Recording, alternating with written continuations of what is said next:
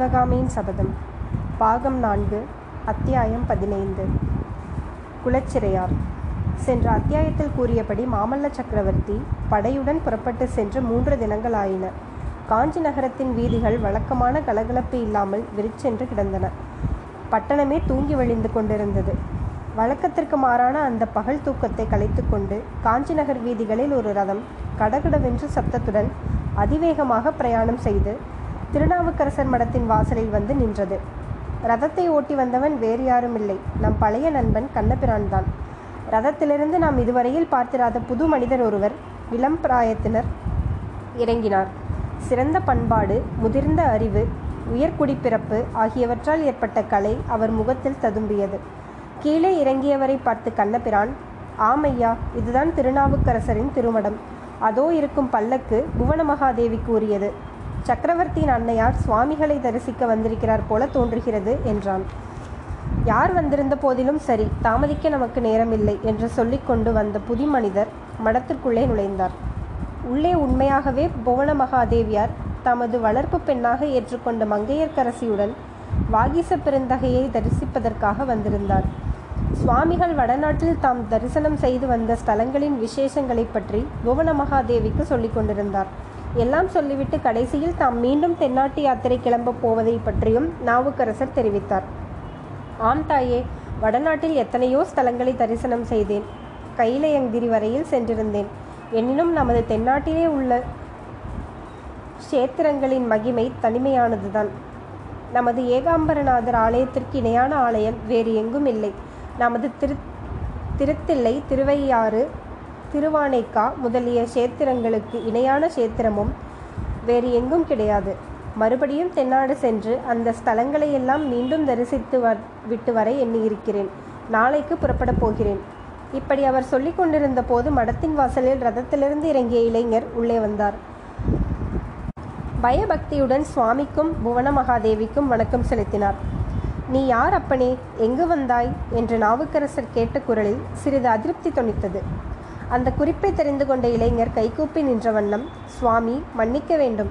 சக்கரவர்த்தியின் அன்னையார் இவ்விடம் விஜயம் செய்திருப்பது தெரிந்தும் முக்கிய காரியத்தை முன்னிட்டு பிரவேசித்தேன். அடியேன் வராக நதிக்கரையிலிருந்து வருகிறேன். அங்கே நெடுமாற பாண்டியர் கடுமையான தாபச்சுவரத்தினால் பீடிக்கப்பட்டிருக்கின்றார். வைத்தியர்களின் ஔஷதங்களினால் மட்டும் அவரை குணப்படுத்த முடியாதென்று கருதி தங்களிடமிருந்து திருநீர் வாங்கி கொண்டு போக வந்தேன். மன்னிக்க வேண்டும் என்று திருநாவுக்கரசரை பார்த்து கூறிவிட்டு புவனமகாதேவியின் பக்கம் திரும்பி தேவி தாங்களும் சமிக்க வேண்டும் என்றார். அப்போது தேவி அப்பனே நீ ரொம்ப வினயமுள்ளவனாயிருக்கிறாய். ஆனால் சுவாமிகள் முதலில் கேட்ட கேள்விக்கு நீ மறுமொழி சொல்லவில்லையே. நீ யார்? என்று கேட்க பதற்றத்தினால் மறந்துவிட்டேன் தேவி. பாண்டிய நாட்டில் மணமேற்குடி என்னும் கிராமத்தில் பிறந்தவன். என் பெயர் என் பெயர் குலச்சிறை. படையுடன் கிளம்பிய பாண்டியகுமாரருக்கு ஓலை எழுதவும் படிக்கவும் உதவியாயிருக்குமாறு என்னை நியமித்து மதுரை மன்னர் அனுப்பி வைத்தார் என்றார் அந்த இளைஞர். நோய்வாய்ப்பட்ட பாண்டியகுமாரரை வராக நதிக்கரையில் ஏன் வைத்திருக்க வேண்டும்? என்று தேவி மீண்டும் கேட்டார். ரொம்ப கடுமையான ஜுரம் தேவி அந்த நிலையில் அவர் பிரயாணம் செய்யக்கூடாது என்பது வைத்தியரின் அபிப்பிராயம். கொஞ்சம் குணம குணப்பட்டதும் இவ்விடத்திற்கு அழைத்து வந்து விடுகிறோம். அரண்மனைக்கு வந்து செய்தி சொல்லிவிட்டு போக எண்ணினேன். நல்ல வேளையாக இங்கேயே தங்களை சந்தித்தேன். அப்படி இல்லை அப்பா என்னிடம் சொன்னால் மட்டும் போதாது. அரண்மனைக்கு வந்து வானமாதேவியிடமும் நீ நேரில் சொல்லிவிட்டு திரும்பிப்போ பாவம் அவள் மிக கவலைப்பட்டு கொண்டிருக்கிறாள் என்று புவனமகாதேவி சொல்லிக்கொண்டு எழுந்து சுவாமி போய் வருகிறேன் விடை கொடுங்கள் என்றார். புவனமகாதேவியுடன் மங்கையர்க்கரசி எழுந்து நின்றாள்.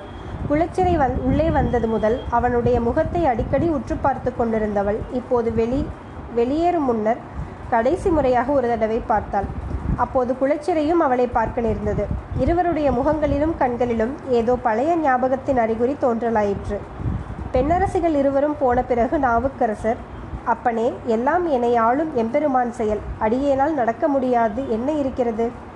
என்றாலும் சிரித்து புறமைத்த இறைவன் பெயரை உச்சரித்து இந்த திருநீற்றை கொடுக்கிறேன். எடுத்துக்கொண்டு போய் இடுங்கள் அடியேனுக்கு தேர்ந்திருந்த கொடிய சூளை நோயை ஒரு கணத்தில் மாயமாய் மறையச் செய்த வைத்தியநாத பெருமான் இளம்பாண்டியரின் நோயையும் குணப்படுத்தட்டும் என்றார். நாவுக்கரசர் அளித்த விபூதியை பயபக்தியுடன் வாங்கி பத்திரப்படுத்தி கொண்ட குலச்சிறையார் மீண்டும் சுவாமி அடியேனுக்கு இன்னொரு வரம் அருள வேண்டும் என்று பணிவுடன் கேட்டார். கேள் தம்பி உன்னுடைய பக்தி வினயம் என் மனத்தை ரொம்பவும் கவர்கிறது என்றார். வாகேசர். தென்பாண்டிய நாட்டில் சமணர்களின் ஆதிக்கம் அதிகமாகி வருகிறது. சுவாமிகள் தங்கள் சிஷ்ய கோஷ் கோடிகளுடன் பாண்டிய நாட்டுக்கு விஜயம் செய்ய வேண்டும். விஜயம் செய்து மக்களை சமணர் வழியில் விழாமல் தடுத்தாட்கொள்ள வேண்டும். தமிழகத்தில் புராதன பாண்டிய வம்சத்தையும் சமணப் படுகொலியில் விழாமல் காப்பாற்ற வேண்டும். ஆஹா நல்ல மரத்தில் புல்லுருவி பாய்ந்தது போல் இந்த தமிழ்நாட்டில் சமணம் ஏன் வந்தது சுவாமி? என்று குலச்சிறை ஆவேசத்துடன் பேசி வந்தபோது நாவுக்கரசர் முகத்தில் புன்னகை தவிழ்ந்தது. அந்த பெருந்தகையார் குலச்சிறையை கையமர்த்தி நிறுத்தி கொண்டார். தம்பி சமண மதத்தின் மீது ஒரு காலத்திலும் நானும் இப்படி கோபம் கொண்டிருந்தேன். ஆனால் இந்த காலத்திலே ஒரு சிலர் செய்யும் காரியங்களுக்காக சமணம் சமயத்தின் மேல் துவேஷம் கொள்ளுதல் நியாயமன்று. அன்பையும் ஜீவகாருண்யத்தையும் போதிப்பதற்கு ஏற்பட்ட சமயம் சமண சமயம். நமது செந்தமிழ் நாடு ஆதிகாலத்து சமண முனிவர்களால் எவ்வளவோ நன்மைகளை அடைந்திருக்கிறது. சமண முனிவர்கள் தமிழ் மொழியை வளர்த்தார்கள். அரிய காவியங்களை தமிழில் புனைந்தார்கள். ஓவியக்கலையை நாடெங்கும் பரப்பினார்கள். குலைச்சிறை பொறுமையை இழந்தவராய் போதும் சுவாமி போதும். தங்களிடம் சமணர்களை பற்றி புகழுரையை கேட்பேன் என்று நான் எதிர்பார்க்கவில்லை. தொண்டை மண்டலத்தை சமணர்களிடமிருந்து காப்பாற்றிய தாங்கள் பாண்டிய நாட்டையும் காப்பாற்றி அருள வேண்டும் என்று கேட்டுக்கொள்ள வந்தேன். அவர்கள் செய்யும் அட்டூழியங்களை தாங்கள் பாண்டிய நாட்டிற்கு வந்து பாருங்கள் என்று பேசினார். நாவுக்கரசர் சற்று நேரம் கண்களை மூடிய வண்ணம் ஆலோசனையில் இருந்தார். பிறகு கண்களை திறந்து குளச்சிறையை பார்த்து கூறினார். மந்திர தந்திரங்களிலான் வல்லவர்களான சமணர்களுடன் போராடுவதற்கு சக்தியோ விருப்பமோ தற்போது என்னிடம் இல்லை ஆனால் கேள் தம்பி என்னுடைய அக் அகக்காட்சியில் ஒரு அற்புதத்தை அடிக்கடி கண்டு வருகிறேன். பால்மனம் மாறாத பாலர் ஒருவர் இந்த திருநாட்டில் தோன்றி அமிழ்தினும் இனிய தீந்தமிழில் பண்ணமைத்த பாடல்களை பொழியப் போகிறார். அவர் மூலமாக பல அற்புதங்கள் நிகழப் போகின்றன. பட்டமரங்கள் தளிர்க்கப் போகின்றன. செம்பு பொன்னாகப் போகிறது. பாஷாண்டிகள் பக்தர்களாகப் போகிறார்கள். அந்த இளம்பிள்ளையின் மூலமாகவே தென்பாண்டி நாட்டிலும் சமணர்களின் ஆதிக்கம் நீங்கும். சைவம் தழைக்கும். சிவனடியார்கள் பல்கி பெருகுவார்கள். இவ்விதம் திருநாவுக்கரசர் பெருமான் கூறி வந்தபோது குலச்சிறையார் மெய்மறந்து புலக்காகிதம் அடைந்து நின்றார். காஞ்சி பல்லவ சக்கரவர்த்தியின் அரண்மனை மிக மிக விஸ்தாரமானது அது மூன்று பெரிய பகுதிகளாக பிரிக்கப்பட்டிருக்கின்றது. மூன்று பகுதிகளின் வெளிவாசலும் அரண்மனையின் முன்புறத்து நிலா முற்றத்தில் வந்து சேர்ந்தன. மூன்று பகுதிகளுக்கும் பின்னால் விசாலமான அரண்மனை பூங்காவனம் இருந்தது. மூன்றுக்கும் நடுநாயகமான பகுதியில் மாமல்ல சக்கரவர்த்தி தம் பட்ட மகிழ்ச்சி வானமாதேவியுடன் வசித்து வந்தார். வலப்புறத்து மாளிகையில் புவனமகாதேவியும் மகேந்திர பல்லவருடைய மற்ற இரு பத்தினிகளும் வசித்தார்கள். இடப்புறத்து மாளிகை அரண்மனைக்கு வரும் முக்கிய விருந்தாளிகளுக்காக ஏற்பட்டது. அந்த மாளிகையில் தற்சமயம் இலங்கை இளவரசர் தமது மனைவியுடன் வசித்து வந்தார். ஒவ்வொரு மாளிகையை ஒட்டியும் அரண்மனை காரியஸ்தர்கள் காவலர்கள் முதலியோர் வசிப்பதற்கு தனித்தனி இடங்கள் அமைக்கப்பட்டிருந்தன. மூன்று மாளிகைகளையும் ஒன்றோடொன்று இணைக்க மச்சுப்பாதைகளும் தரைப்பாதைகளும் சுரங்கப்பாதைகளும் இருந்தன. சோழன் செம்பியன் மகளை புவன மகாதேவி தம் புதல்வியாய் கருதி பாதுகாத்து வருவதாக வாக்களித்திருக்கிறார் என்று சொன்னேன் அல்லவா? அந்த வாக்கை அவர் பரிபூரணமாக நிறைவேற்றி வந்தார். அரண்மனையில் இருந்தாலும் வெளியே கோயில்கள் அல்லது மடங்களுக்கு சென்றாலும் மங்கையர்க்கரசியை சதா சர்வ காலமும் அவர் தம் பக்கத்திலேயே வைத்து கொண்டிருந்தார். சரித்திர பிரசித்தி பெற்ற மகேந்திர பல்லவரைப் போலவே அவருடைய பட்ட மகிஷி புகம் புவன மகாதேவியும் சிவபக்தியில் சிறந்தவர். சிவபக்தி சிவபதம் அடைந்த பிறகு அவர் தமது காலத்தை பெரும்பாலும் சிவபூஜையிலும் சிவபுராணங்களின் படனத்திலும் கழித்து வந்தார். அவருடைய அரண்மனையில் ஓர் அறையில் சிவலிங்க பிரதிஷ்டை செய்து நாள்தோறும் ஆகம விதிகளின்படி அவர் பூஜை செய்வதுண்டு. அந்த சிவபூஜைக்கு வேண்டிய பணிவிடைகளை செய்யும் உரிமையை மங்கையர்க்கரசி வருந்து கோரி பெற்றிருந்தாள். மேற்படி பணிவிடைகளை மிக்க பக்தி சிரத்தையுடன் நிறைவேற்றி வந்தாள். முன்பின் அறியாதவர்கள் அடங்கிய அந்த பிரம்மாண்ட அரண்மனையில் மங்கையர்க்கரசி பொழுது போக்குவதற்கு அத்தகைய பூஜா கைகரியங்கள் சிறந்த சாதனமாயிருந்தன. மாமல்லர் படையுடன் கிளம்பி சென்று மூன்று தினங்கள் வரையில் தான் அவ்விதம் எல்லாம் ஒழுங்காக நடந்தன. நாலாவது நாள் புவன மகாதேவியும் மங்கர் மங்கையர்க்கரசியும் திருநாவுக்கரசரை தரிசித்துவிட்டு வந்தார்கள் அல்லவா? அன்று முதல் மங்கையர்க்கரசியின் கவனம் சிறிது சிதறி போய்விட்டது. தேவியார் சிவபூஜை செய்ய அமர்ந்தபோது புஷ்பம் வேண்டிய போது சந்தனத்தையும் சந்தனன் வேண்டிய போது தூபத்தையும் தூபம் கேட்டால் பிரசாதத்தையும் மங்கையர்க்கரசி எடுத்து கொடுக்கலானாள். இதையெல்லாம் கவனித்த புவன மகாதேவி பூஜை முடிந்த பிறகு குழந்தாய் இன்றைக்கு என்ன ஒரு மாதிரி சஞ்சலம் அடைந்திருக்கிறாய்? தகப்பனாரை நினைத்து கொண்டு கவலைப்படுகிறாயா? என்னை பார்த்துக்கொள் குழந்தாய். என்னுடைய ஏக புதல்வனை போர்க்களத்திற்கு அனுப்பிவிட்டு நான் நிம்மதியாக இருக்கவில்லையா? என்று தைரியம் கூறினாள். அப்போது மங்கையர்க்கரசி சிறிது நாணத்துடன் இல்லையம்மா அப்படியெல்லாம் கவலை ஒன்றுமில்லை என்றாள். பின் ஏன் உன் முகத்தில் சிந்தனைக்கு அறிகுறி காணப்படுகிறது? இந்த அரண்மனையில் வசிப்பதற்கு ஏதாவது உனக்கு தொந்தரவு இருக்கிறதா? என்றார் மகேந்திரரின் மகிஷி தொந்தரவா? இவ்வளவு சௌகரியமாக நான் என் தந்தையின் வீட்டிலும் ஒரு நாளும் இருந்ததில்லை. என் மனத்திலும் சஞ்சலம் ஒன்றுமில்லை. நாவுக்கரசர் பெருமானோடு தாங்கள் வார்த்தையாடி கொண்டிருக்கையில் வாலிபர் ஒருவர் வந்தாரல்லவா அவரை எங்கேயோ ஒரு முறை பார்த்த ஞாபகம் இருந்தது. அதையொட்டி சில பழைய ஞாபகங்கள் வந்தன. வேறொன்றும் இல்லை அம்மா என்று மங்கையர்க்கரசி கூறினாள். பதினாறாம் அத்தியாயம். அரண்மனை பூங்கா. திருநாவுக்கரசரின் மடத்தில் குலைச்சிறையார் மங்கையர்க்கரசி பார்த்து ஏறக்குறைய ஒரு வாரம் ஆயிற்று. இந்த ஒரு வாரம் செம்பியன் வளவனுடைய மகளுக்கு ஒரு யுகமாக சென்றது. பாண்டியகுமாரர் இன்று வருவார் நாளை வருவார் என்று அரண்மனையில் பேச்சாயிருந்தது. நெடுமாற பாண்டியன் வரவை குறித்து மங்கையர்க்கரசிக்கு எவ்வித ஆவலும் ஏற்படவில்லை என்றாலும். பாண்டியனோடு அன்றுதான் மடத்தில் பார்த்த வாலிபனும் வருவான். அவனிடம் அவனுடைய சிநேகத்தை பற்றி விசாரிக்கலாம் என்ற ஆவல் அவன் மனதில் பொங்கிக் கொண்டிருந்தது. இரண்டு வருஷத்திற்கு முன்னால் கார்காலத்தில் விடாமழை பெய்து கொண்டிருந்த ஒரு நாள் மாலை நடந்த சம்பவமும் மங்கையர்க்கரசியின் மனதில் அடிக்கடி தோன்றிக் கொண்டிருந்தது. அன்று இந்த பாண்டிய வாலிபனும் இவனுடைய சிநேகிதன் ஒருவனும் மலையில் சொட்ட நனைந்த வண்ணம் செம்பியன் வளவனின் அரண்மனை வாசலில் வந்து நின்று இரவு தங்கையிடம் கேட்டார்கள். விருந்தோம்புவதில் இணையற்ற செம்பியன் வளவனும் அவர்களை ஆதரவுடன் வரவேற்று உபசரித்தான். வந்த இளைஞர்கள் இருவரும் தங்களை வார் வர்த்தகர்கள் என்று சொல்லிக் கொண்டார்கள். சிரிக்க சிரிக்க குதூகலமாய் பேசினார்கள். அப்புராதன சோழ அரண்மனையில் அன்று வெகு நேரம் வரை ஒரே கோலாகலமாய் இருந்தது. மங்கையர்க்கரசியின் தந்தை அவரிடம் ரகசியமாக இவர்கள் வந் வர்த்தகர்கள் என்று சொல்லிக் கொள்கிறார்கள் அல்லவா? வெறும் பொய். நான் சொல்கிறேன் கேள். இவர்கள் மாறுவேடம் பூண்ட பெரிய குலத்து ராஜகுமாரர்கள் என்று சொன்னார். இது மங்கையர்க்கரசிக்கும் மகிழ்ச்சி தந்தது. ஏனெனில் அந்த இளைஞர்களிலே ஒருவன் தன்னுடைய உள்ளத்தை எப்படியோ மெல்ல மெல்ல கவர்ந்து கொண்டிருப்பதை அவள் உணர்ந்தாள். மறுநாள் உதயமானதும் இளைஞர் இருவரும் பிரயாணமாயினர்.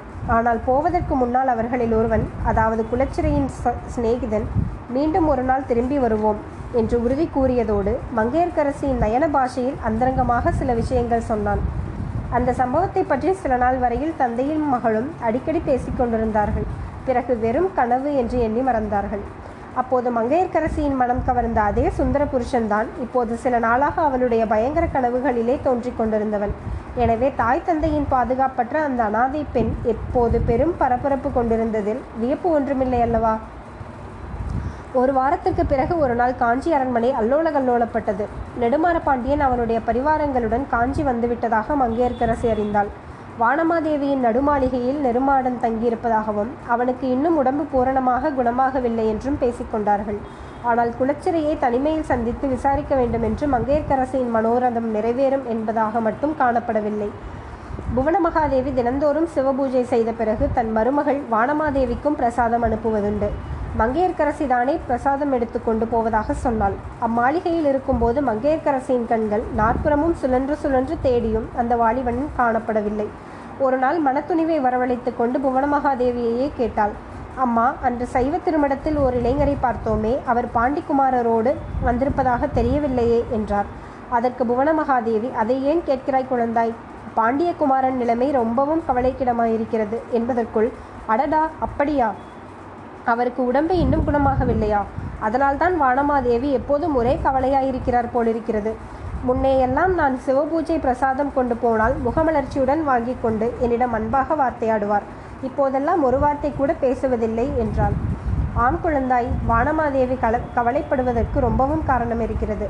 நெடுமாறனுக்கு உடம்பு இப்போது சௌக்கியமாகிவிட்டது. ஆனால் அவனுடைய மனத்தில் சமணர்கள் ரொம்பவும் கெடுத்திருக்கிறார்கள்.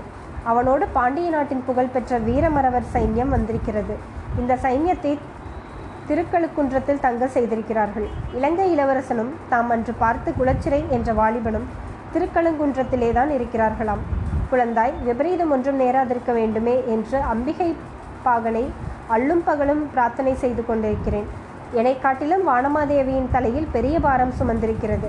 பாவம் அவள் ஒரு வாரமாக தூங்கவில்லையாம் என்றால் மகேந்திர பல்லவரின் பட்டமகேஷினி. பாண்டியகுமாரனுடைய வரவினால் என்ன விபரீதம் ஏற்படக்கூடும் என்பதற்காக எல்லோரும் இவ்வளவு கவலையில் ஆழ்ந்திருக்கிறார்கள் என்பதெல்லாம் மங்கையர்க்கரசிக்கு தெளிவாக விளங்கவில்லை. அதை பற்றி அவ்வளவாக அவள் கவனம் செலுத்தவும் இல்லை. அவளுக்கு தன்னுடைய கவலையே பெரிதாக இருந்தது. குளச்சிரை என்ற பெயர் சொன்ன வாலிபனை ஒருவேளை நான் சந்திக்க முடியாமல் போய்விடுமோ? அவருடைய சிநேக சிநேகிதனை பற்றி விசாரித்து தெரிந்து கொள்ள முடியாமல் போய்விடுமோ என்ற ஏக்கம் அவள் உள்ளத்தில் குடிக்கொண்டு வேறு எந்த விஷயத்தை பற்றியும் சிந்திக்க முடியாமல் செய்தது. இத்தகைய மனோநிலைமையில் ஒரு நாள் மாலை நேரத்தில் அரண்மனை பூங்காவனத்தில் புவன மகாதேவியின் சிவபூஜைக்காக மங்கையர்க்கரசி மலர் பறித்து கொண்டிருந்தாள். பன்னீர் மந்தாரை பொன்னரளி செவ்வரளி முதலிய செடிகளிலிருந்தும் சம்பங்கி சாதி மல்லிகை கொடிகளிலிருந்தும் அவளுடைய மலர்க்கரங்கள் புஷ்பங்களை பறித்து பூக்கூடையில் போட்டு கொண்டிருந்தன. ஆனால் அவளுடைய உள்ளமோ இரண்டு வருஷங்களுக்கு முன்பு விடாமழை பெய்த ஒரு நாள் சாயங்காலம் தன் தந்தையின் புராதன மாளிகையில் தேடி வந்த இளைஞர்களை பற்றியும் அவர்களில் ஒருவன் தன் உள்ளத்தை கொண்டு போனதை பற்றியும் சிந்தித்து கொண்டிருந்தது. ஒரு நாள் உன்னை தேடிக்கொண்டு மறுபடியும் வருவேன் என்று அவன் கூறிய வாக்குறுதி நீரின் மேல் எழுதிய எழுத்துதான் போலும். இந்த உலகில் எனக்கு ஒரே துணையாயிருந்த தந்தையும் போர்க்களத்திற்கு போய்விட்டார். இனிமேல் என் கதி என்ன ஆகப் போகிறது என்று எண்ணிய போது மங்கையர்க்கரசியின் கண்களில் கண்ணீர் துளித்தது. செடி கொடிகளின் வழியாக யாரோ புகுந்து வருவது போன்ற சலசலப்பு சத்தம் கேட்டு மங்கையர்க்கரசி சப்தம் வந்த திசையை நோக்கினாள். ஆம் யாரோ ஒரு மனிதர் அந்த அடர்ந்த பூங்காவின் செடிகளினூடே நுழைந்து வந்து கொண்டிருந்தார். ஆனால் அவருடைய முகம் தெரியவில்லை. அந்த புறத்து பூந்தோட்டத்தில் அவ்விதம் அலட்சியமாக வரும் மனிதர் யாராயிருக்கும்? மாமல்ல சக்கரவர்த்தியை தவிர வேறு ஆண் மக்கள் யாரும் இந்த தோட்டத்திற்குள் பிரவேசிக்க கூடாது என்று மங்கையர்க்கரசி கேள்விப்பட்டிருந்தாள். பூஞ்செடிகளுக்கு தண்ணீர் ஊற்றி அந்த பூங்காவனத்தை பராமரிப்பதற்கு கூட ஸ்திரீகளே நியமிக்கப்பட்டிருந்தார்கள். அப்படி இருக்க இவ்வளவு துணிச்சலாக இந்த தோட்டத்தில் நுழைந்து வரும் அந்த அந்நிய மனிதர் யார்? யாராயிருந்தாலும் இருக்கட்டும் நாம் திரும்பிய புவன மகாதேவியின் அரண்மனைக்கு போய்விடலாம் என்ற எண்ணத்தோடு மங்கையர்க்கரசி சட்டென்று திரும்பி நடக்கத் தொடங்கினாள். அதே சமயத்தில் யாரம்மா அது? அந்த பூந்தோட்டத்திற்குள் தெரியாத்தனமாய் புகுந்து விட்டேன். திரும்பி போக வழி தெரியவில்லை. வானமாதேவியின் அரண்மனைக்கு இப்- எப்படி போக வேண்டும்? கொஞ்சம் வழி சொல்லு அம்மா என்று யாரோ சொல்வது கேட்டது. அவ்விதம் சொல்லிய குரலானது மங்கையர்க்கரசியின் தேகம் முழுவதையும் ஒரு குலுக்கு குலுக்கிவிட்டது. அவளுடைய காடல் காலடியிலிருந்து தரை திடீரென்று நழுவிப் போவது போல் இருந்தது. அந்த பூங்காவனத்தில் உள்ள செடி கொடிகள் எல்லாம் அவளை சுற்றி வருவதாக தோன்றியது. பக்கத்தில் இருந்த மந்தார மரத்தின் கிளையை பிடித்துக்கொண்டு கீழே விழாமல் சமாளித்தாள். அவளுடைய இடக்கையை பிடித்திருந்த வெள்ளி பூங்கூடை மட்டும் நழுவி கீழே விழ அதிலிருந்து பல நிற புஷ்பங்கள் தரையில் சிதறின. ஓஹோ பயந்து போய்விட்டாயா என்ன? ஏதும் தவறாக எண்ணிக்கொள்ளாதே அம்மா. உண்மையாகவே வழி தெரியாததால் தான் கேட்டேன். நான் இந்த ஊர்க்காரன் அல்ல பாண்டிய நாட்டான் வானமாதேவியின் மாளிகை எந்த திசையில் இருக்கிறது என்று சொன்னால் போதும். போய்விடுகிறேன் இந்த தோட்டத்தில் வேறு யாருமே காணப்படாமையால் உன்னை கேட்கும்படி நேர்ந்தது. நீ யார் என்று எனக்கு கூட தெரியாது என்று அந்த மனிதன் சொல்லி வந்தபோது மங்கையர்க்கரசிக்கு பூரண தைரியம் வந்துவிட்டது. சட்டென்று தான் பிடித்திருந்த செடியின் கிளையை விட்டுவிட்டு திரும்பி பார்த்தாள். அவள் நினைத்தது தவறாக போகவில்லை. ஆம் அவன்தான். அன்றொரு நாள் விடாமழை பெய்த இரவு தன் தந்தையின் வீட்டுக்கு அதிதியாக வந்து தன் உள்ளங்கவர்ந்து சென்ற கல்வன்தான். மங்கையர்க்கரசின் அதிசயத்தை காட்டிலும் பாண்டியகுமாரனுடைய அதிசயம் பன்மடங்கு அதிகமாயிருந்தது. ஆ என்ற சத்தத்தை தவிர வேறொரு வார்த்தையும் அவன் வாயிலிருந்து வரவில்லை. பேச நாயலாமல் இருவரும் ஒருவரை ஒருவர் அடங்கா அதிசயத்தோடும் ஆர்வத்தோடும் பார்த்து கொண்டு கைதேர்த்து சிற்பி அமைத்த கற்சிலைகளைப் போல் சற்று நேரம் நின்று கொண்டிருந்தார்கள். கடைசியாக பாண்டியகுமாரன் உணர்ச்சியாலும் வியப்பாலும் கம்மிய குரலில் பெண்ணே உண்மையாகவே நீதானா? செம்பியன் வளவன் மகள் மங்கையர்க்கரசிதானா அல்லது இதுவும் என் சித்திர பிரம்மையா? என்றான். மங்கையர்க்கரசி மறுமொழி சொல்ல விரும்பினாள். ஆனால் வாயிலிருந்து வார்த்தை ஒன்றும் வரவில்லை. கண்ணிலிருந்து கண்ணீர்தான் வந்தது. உடனே பாண்டியகுமாரன் அளவில்லாத ஆர்வத்துடன் அவள் அருகில் வந்து பெண்ணே இது என்ன? ஏன் உன் கண்களில் கண்ணீர் பெருகுகிறது? ஏதேனும் நான் பெரிய பிசகு செய்துவிட்டேனா என்ன செய்துவிட்டேன் என்று பரபரப்புடன் வினவினான். மங்கையர்க்கரசி விம்மலுக்கிடையில் ஐயா அந்த துரதிர்ஷ்டம் பிடித்த மங்கையர்க்கரசி நான்தான் என்றாள். ஏன் இப்படி மனம் நொந்து பேசுகிறாய்? ஏன் இப்படி கண்ணீர் விடுகிறாய்? கொஞ்சமும் எதிர்பாராத விதமாய் உன்னை இங்கே பார்த்ததும் எனக்கு சொல்லி முடியாத சந்தோஷம் உண்டாயிற்று. பிறவிக்குருடன் கண் பெற்றது போல் மகிழ்ச்சி அடைந்தேன் கடல் கடைந்த தேவர்கள் அமிர்தம் எழக் கண்டதும் அடைந்த ஆனந்தத்தை நானும் அடைந்தேன். எவ்வளவோ மனக்குழப்பத்திலும் கவலையிலும் ஆழ்ந்திருந்தவன் உன்னை கண்டதும் அவையெல்லாம் மறந்து ஒரு கணம் எல்லையற்ற குதூகலம் அடைந்தேன். ஆனால் உன்னுடைய விம்மலும் கண்ணீரும் அந்த மகிழ்ச்சியை எல்லாம் போக்கி என்னை மறுபடியும் சோகக்கடலில் மூழ்கடித்து விட்டது உனக்கு என்ன துயரம் நேர்ந்தது? ஏன் உன்னை துரதிருஷ்டக்காரி என்று சொல்லிக் கொள்கிறாய்? உன் துயரத்திற்கும் து- துரதிர்ஷ்டத்திற்கும் நான் எந்த விதத்திலாவது காரணமானேனா? ஏற்கனவே நான் பெரிய மனத்தொல்லைகளுக்கும் சங்கடங்களுக்கும் ஆளாயிருக்கிறேன். அவ்வளவுக்கும் மேலே உனக்கு எவ்விதத்திலாவது துன்பம் கொடுத்திருப்பேனானால் இந்த வாழ்க்கைதான் எண்ணத்திற்கு உயிரையே விட்டுவிடலாம் என்று தோன்றுகிறது. இவ்வாறு நெடுமாறன் உண்மையான உருக்கத்தோடு சொல்லி வந்தபோது பேதை பெண்ணாகிய மங்கையர்க்கரசி பலமுறை குறுக்கிட்டு பேச விரும்பினாள் என்றாலும் அதற்கு வேண்டிய தைரியம் இல்லாதபடியால் விம்மிக்கொண்டே சும்மா நிற்க வேண்டியதாயிற்று. கடைசியில் பாண்டியகுமாரன் உயிர் விடுவதை பற்றி பேசியதும் அவளுக்கு எப்படியோ பேசுவதற்கு தைரியம் ஏற்பட்டு ஐயோ தங்களால் எனக்கு எவ்வித கஷ்டமும் ஏற்படவில்லை என்றார். அப்படியானால் என்னை பார்த்ததும் நீ கண்ணீர் விடுவதற்கும் விம்மி அழுவதற்கும் காரணம் என்ன? இரண்டு வருஷ காலமாக உன்னை மறுபடி எப்போது பார்க்கப் போகிறோம் என்று ஓயாமல் சிந்தித்துக் கொண்டிருந்தேன். மீண்டும் உன்னை சந்திக்கும் போது சந்தோஷத்தினால் உன் முகம் எப்படி சூரியனை கண்ட செந்தாமரையைப் போல் மலரும் என்று கற்பனை செய்து சந்தோஷப்பட்டு கொண்டிருந்தேன். ஆனால் அதற்கு நேர்மாறாக என்னை பார்த்ததும் உன் முகம் அஸ்தமன அரக்கனை கண்ட தாமரையைப் போல வாடி குவிந்தது. உன் கண்களும் கண்ணீர் பெருக்கின. ஏன் அப்படி? பாண்டியகுமாரனுடைய கேள்விக்கு மறுமொழி சொல்லாமல் மங்கையர்க்கரசி ஐயா தாங்கள் சொன்னது உண்மைதானா? என்னை தாங்கள் அடியோடு மறந்துவிடவில்லையா என்னை மறுபடியும் சந்திக்கும் உத்தேசம் உங்களுக்கு இருந்ததா? என்று கேட்டாள். அதை பற்றி உனக்கு ஏன் சந்தேகம் ஏற்பட்டது? உன்னை உன்னை சந்திப்பதற்காக சந்தர்ப்பத்தை ஓயாமல் எதிர்பார்த்து கொண்டிருந்தேன். கடைசியில் அந்த சந்தர்ப்பம் கிடைத்தது. மதுரையிலிருந்து இந்த நகரத்திற்கு வரும் வழியில் அன்றொரு நாள் விடாமலை பெய்த இரவில் எனக்கு அடைக்கலம் தந்த செம்பியன் வளவன் மளிகை மாளிகையை அடைந்தேன். அந்த மாளிகை பூட்டி கிடந்ததை பார்த்ததும் எனக்கு உண்டான ஏமாற்றத்தை சொல்லி முடியாது.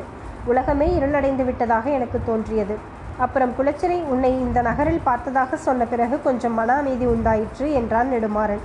ஆஹா அவர் வந்து சொன்னாரா? அப்படியானால் தாங்களும் பாண்டியகுமாரரிடம் உத்தியோகத்தில் இருக்கிறீர்களா? என்று மங்கையர்க்கரசி கேட்க கேட்டாள். நெடுமாறனுடைய முகத்தில் ஒரு கணம் மர்மமான புன்னகை தோன்றி மறைந்தது. தான் இன்னான் என்பதை மங்கையர்க்கரசி இன்னமும் தெரிந்து கொள்ளாமலே பேசுகிறாள் என்பதை அப்போதாதான் அவன் உணர்ந்தாள். அந்த தவறுதலை இன்னமும் நீடிக்கச் செய்வதில் அவனுக்கு பிரியம் ஏற்பட்டது. ஆம் பாண்டியகுமாரரிடம்தான் நானும் உத்தியோகத்தில் அமர்ந்திருக்கிறேன். அதை பற்றி உனக்கு ஒன்றும் ஆட்சேபணம் இல்லையே என்று கேட்டாள். மங்கையர்க்கரசி எனக்கு என்ன ஆட்சேபம்? தாங்கள் நல்ல பதவியில் இருந்தால் எனக்கு சந்தோஷம்தானே? தங்களுடைய சிநேகிதரை திருநாவுக்கரசர் மடத்தில் பார்த்தபோது என் மனத்திலும் அம்மாதிரி எண்ணம் உண்டாயிற்று. ஆனால் அதையெல்லாம் பற்றி இனி என்ன? என் குலதெய்வம் தங்களையே என் முன் கொண்டு வந்து விட்டதே என்று ஆர்வம் பொங்க கூறினாள். ஆனாலும் உன் தெய்வம் என்னை உன் முன்னால் கொண்டு வந்து நிறுத்திய போது நீ சந்தோஷப்பட்டதாக தெரியவில்லையே. உன்னை துரதிருஷ்டக்காரி என்று சொல்லிக்கொண்டு கண்ணீர் விட்டாயே? என்ற நெடுமாறன் விஷம புன்னகையுடன் கேட்டான்.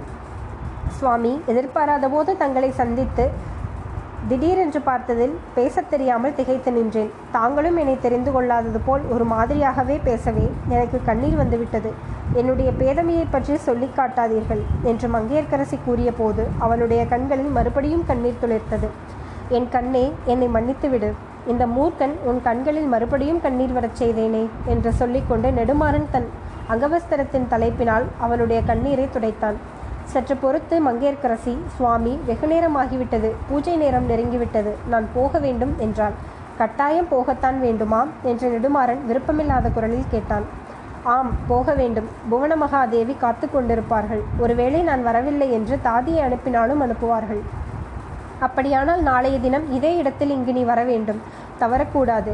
மேலே தம்முடைய காரியங்களை பற்றி ஒன்றும் பேசவில்லையே என்றான் நெடுமாறன். மங்கையர்க்கரசி திடுக்கிட்டவளாய் நெடுமாறனை நிமிர்ந்து பார்த்து பாண்டியகுமாரர் வாதாபி யுத்தத்திற்கு போனால் நீங்களும் அவரோடு போவீர்களா? என்று கேட்டாள். ஆம் போக வேண்டியதுதானே ஏன் கேட்கிறாய்? நான் போருக்கு போவது உனக்கு பிடிக்கவில்லையா? என்றாள் நெடுமாறன். எனக்கு பிடிக்கத்தான் இல்லை.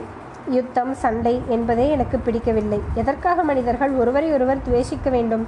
ஏன் ஒருவரை ஒருவர் கொன்று கொண்டு சாக வேண்டும்? ஏன் எல்லோரும் சந்தோஷமாகவும் சிநேகமாகவும் இருக்கக்கூடாது? என்று என்றாள் மங்கையர்க்கரசி. நெடுமாறன் மீண்டும் மர்மமான புன்னகை புரிந்து யுத்தத்தை பற்றி உன்னுடைய அபிப்பிராயத்தை பாண்டியகுமாரனிடம் சொல்லி பார்க்கிறேன். ஒருவேளை அவருடைய மனம் மாறினாலும் மாறலாம்.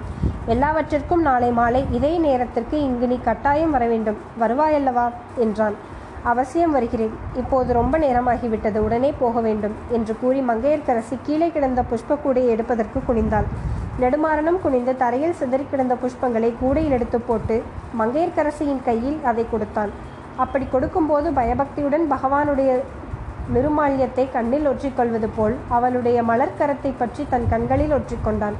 மெய் சிலிர்ப்பு அடைந்த மங்கையர்க்கரசி பலவந்தமாக தன் கையை நெடுமாறனுடைய பிடியிலிருந்து விடுவித்து கொண்டு புவனமகாதேவியின் அரண்மனையை நோக்கி விரைந்து நடந்தாள்.